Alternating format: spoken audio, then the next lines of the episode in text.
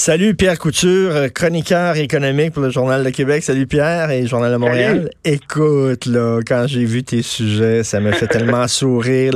SQDC, la CSN réclame un salaire horaire minimum de 18 pièces de l'heure pour les employés des, des magasins. Ça commence. Oui, ben là on négocie. Hein, euh, tous les euh, tous les magasins là de SQDC là ont signé des ententes avec des syndicats pour les représenter pour avoir une une première convention collective.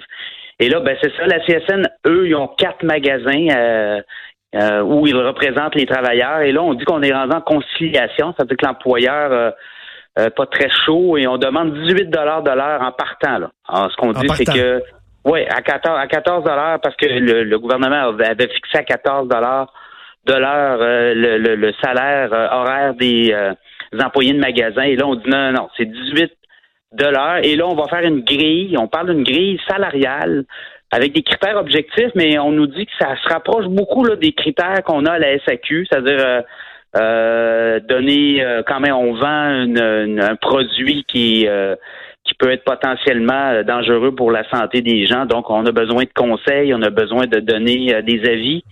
Et là, on dit que 18 de l'heure, c'est un départ, mais ça peut aller plus haut que ça.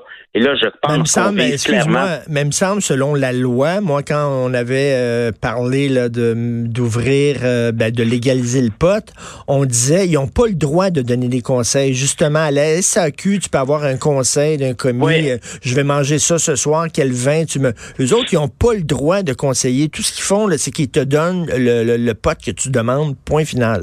Exact, mais quand même, c'est de la manipulation de, de, de produits, ah. de, selon eux, là, de, de, produits quand même qui peuvent être potentiellement euh, dangereux. là. C'est-à-dire qu'on on vend pas des bonbons, on vend du pot. Et pour eux, ben, c'est un peu, là, je comprends, ils s'en vont vers la SAQ, là.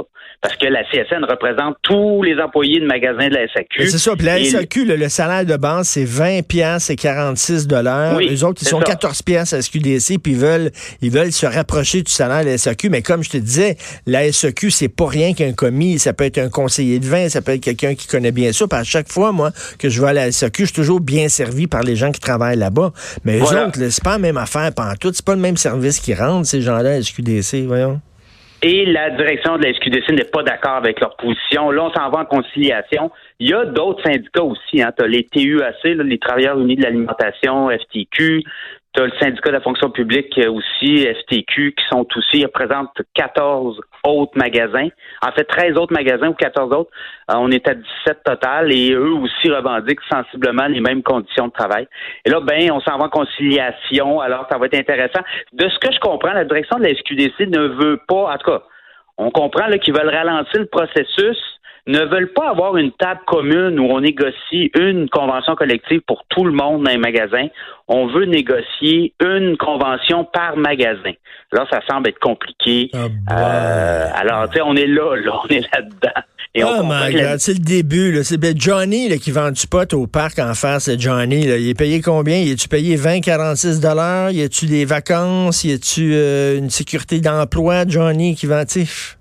Vraiment, comment, après ça, comment, comment tu veux qu'on arrive avec des prix compétitifs avec le marché noir s'il y a toutes sortes de, justement, de, de, de structures comme ça? Là? On est en train d'institutionnaliser le pot et ça fait partie des étapes.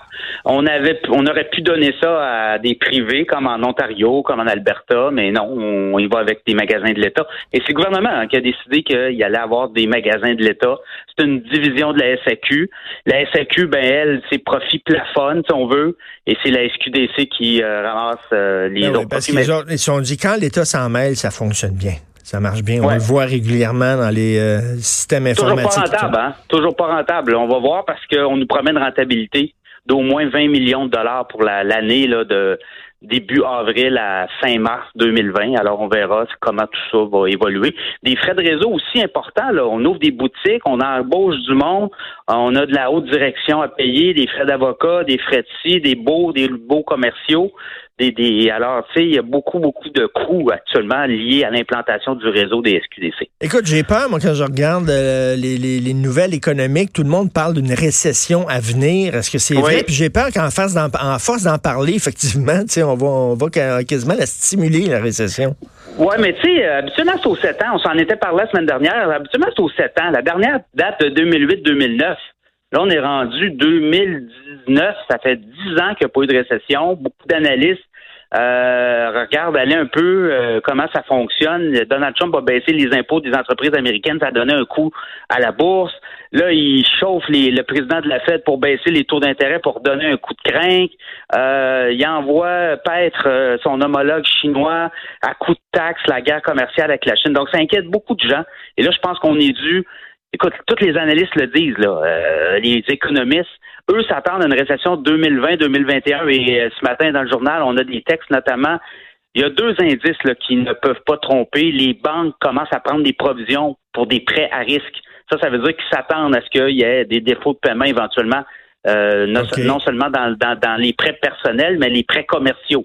Ça, ça veut dire que ça va commencer à chauffer bientôt. Nous, on se prépare. Parce qu'on va avoir des gens qui sont plus capables de rembourser leurs prêts. Ça, c'est une chose. Deuxième chose, euh, mon collègue Francis Alain parlait des camionneurs. Les camionneurs, c'est les premiers sur le terrain, c'est eux qui vont livrer la marchandise.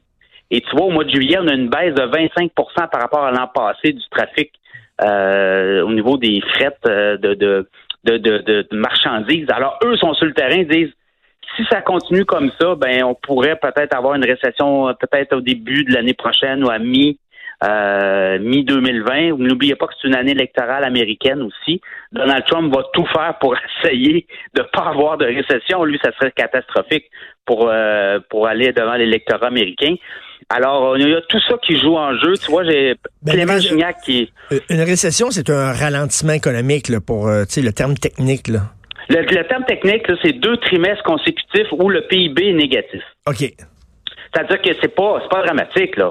Mais dans le langage, c'est pas une, crise, pas une crise économique, là. Ben, ça dépend comment ça peut être vécu, là. Parce que si jamais une crise économique, ça peut être une crise financière aussi. Si à la bourse, tout le monde plante de 50 ben, ça peut être dramatique pour bien du monde, les retraités, des gens qui mm. dépendent de placements, des gens qui, ont commencé à jouer à la bourse puis qui connaissent pas trop ça puis qui sont allés se mettre all-in en fin de cycle. Là, on comprend mm, que mm. ça peut être euh, catastrophique pour certains. Euh, en 2008-2009, le taux de chômage avait grimpé de 2% en quelques mois là, au Canada, au Québec. Là. Alors, tu sais, ça peut aller vite. Quand les quand les entreprises commencent à licencier parce que tout le monde arrête, tu sais, dans, dans, dans dans, la, la, psychologie des investisseurs, là, quand la récession, là, ça envoie des, des, messages contradictoires, les gens, les gens se mettent à vendre rapidement leur stock, leurs actions en bourse, puis ça peut chuter, puis là, des, des, du drame, là, tu sais, il y en a qui peuvent prendre ça très, très au sérieux. c'est des, histoires, c'est des drames personnels derrière ça. Tu sais, quand tu perds ta job, là, c'est une bombe atomique qui, qui éclate ben dans ta famille, là. Moi, j'ai un, un, ami qui a perdu sa job à un moment donné, puis c'était une bonne job, là. Puis ça y a pris, écoute, ça y a pris un an avant de retrouver une, une autre job. au début, il était confiant, les premiers mois, tout ça, mais à un moment donné, on le voyait, là, il y avait un falbance en tabarnouche. Là. Il était vraiment inquiet puis angoissé. Là tu sais, tu commences, tu perds ta job, après ça, bon, euh, tu te mets sur le chômage, puis là, ça va pas. Après ça, les prêts auto embarquent, les prêts maison, puis là, tu plus d'argent, tu es obligé de... Tu sais, il y en a qui sont obligés de remettre les clés de leur maison à la banque. Tu sais, ça peut être, ça peut virer, là. Mais mais c'est des drames. Alors, les banques s'attendent à ça. Là. Les banques commencent à prendre des, à augmenter les provisions pour des prêts à risque, éventuellement, des prêts personnels, des prêts commerciaux, des entreprises. Et les camionneurs nous disent, ben, c'est plus comme c'était. Il y a eu beaucoup de licenciements aussi dans le, dans, le camionnage aux États-Unis. Alors, on commence à comprendre. J'ai parlé avec Clément Gignac, qui est l'économiste en chef du groupe financier IA, là, Industriel Alliance, et lui dit, lui, ce qu'il conseille aux gens, là, euh, c'est commencer à vendre vos, vos, vos placements, là, commencer à prendre vos profits puis réinvestir dans des placements très safe ah, le temps que ça se place. Ah oui, parce que, écoute, en 2008-2009, la bourse de Toronto avait chuté de 50% la bourse de New York aussi. ça veut dire que tes placements qui valaient peut-être, je sais pas, moi, 15, 20 000, 30 000, 100 000 dollars à la bourse, ben ça a droppé à 50 000. Il y en a qui ont vendu. C'est quoi qui cause ça? Soudainement qu'une récession arrive, C'est c'est quoi les ben, causes de ça?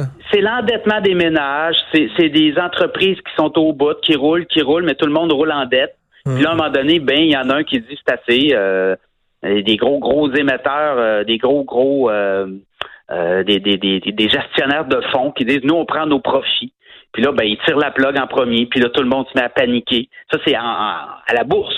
Mais au niveau des finances et l'économie, ça peut être Donald Trump qui dit à la Chine, bon, on va mettre des tarifs, puis là, ben, à un moment donné, l'essence monte, puis là, tout monte, puis à un moment donné, euh, ça craque. Les, compagnies commencent à licencier parce que les contrats rentrent plus. Écoute, euh, rapidement en terminant, il y en a un qui n'a pas peur d'une récession, Alain Bouchard. Alain Bouchard est 5 milliards, l'homme de 5 milliards. Oui, j'ai trouvé ça euh, quand même fascinant. J'ai regardé les, les, les, les, papiers de, de, de Couchetard les, pour les actionnaires. Là, il y a l'Assemblée des actionnaires qui s'en vient euh, au mois de septembre. Puis je regardais un peu qui détenait des actions de Couchetard. Écoute, Alain Bouchard, il y en a pour 5,1 milliards. Quand même, lui, en 80, il a, il a parti Couchetard avec des cofondateurs. Là, ils ont parti ça, il y avait un dépanneur. Aujourd'hui, ils ont 16 000 dépanneurs. La compagnie vaut 46 milliards. Puis lui, ses placements dans le couche-tard actuel valent 5 milliards. Aïe, aïe, c'est les, années, c'est les années 80 qu'il est parti ça. Oui, en 80. 80 Avec un dépanneur, un petit dépanneur. Un petit dépanneur. Aujourd'hui, aïe, aïe. il y en a plus de 16 000. Ils sont partout dans le monde. Ils veulent doubler de taille en plus. Là. Dans leur plan de prévision, là, eux, là, c'est pas fini. Là. Alors, la fortune d'Alain Bouchard, lui, ça, c'est la fortune qu'il détient en stock, mais lui, il a quand même un, portefeuille personnel. Il y a un holding financier qui vaut aussi plusieurs milliards. Et lui, il encourage beaucoup. Il y a une fondation. Il, encourage beaucoup les handicapés intellectuellement. Il, donne beaucoup d'argent à ces gens-là pour les, réintégrer dans la société. Et euh, ben, écoute, non, non, c'est un, bon citoyen euh, aussi. Écoute, on est loin, on est loin de l'époque des perrettes. Oui, ben lui a travaillé pour Perrette à l'époque, hein. C'est ah comme ça qu'il a commencé. Ben oui, il a commencé pour Perrette, il était superviseur. Et là, il a compris la business des dépanneurs. Il a dit non, non, non, attends une minute là.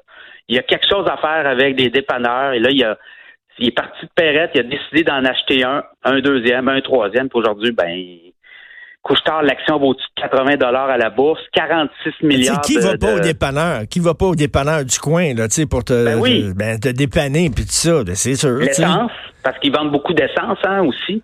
Donc, euh, eux, leur modèle d'affaires dans les prochaines années avec euh, les voitures électriques, je pense qu'ils veulent prendre un tournant aussi, tranquillement, mais ça va se faire.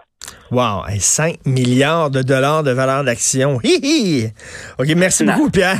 Pierre Couture, euh, chroniqueur économique, Journal de Montréal, Journal de Québec. Vous écoutez Politiquement Incorrect.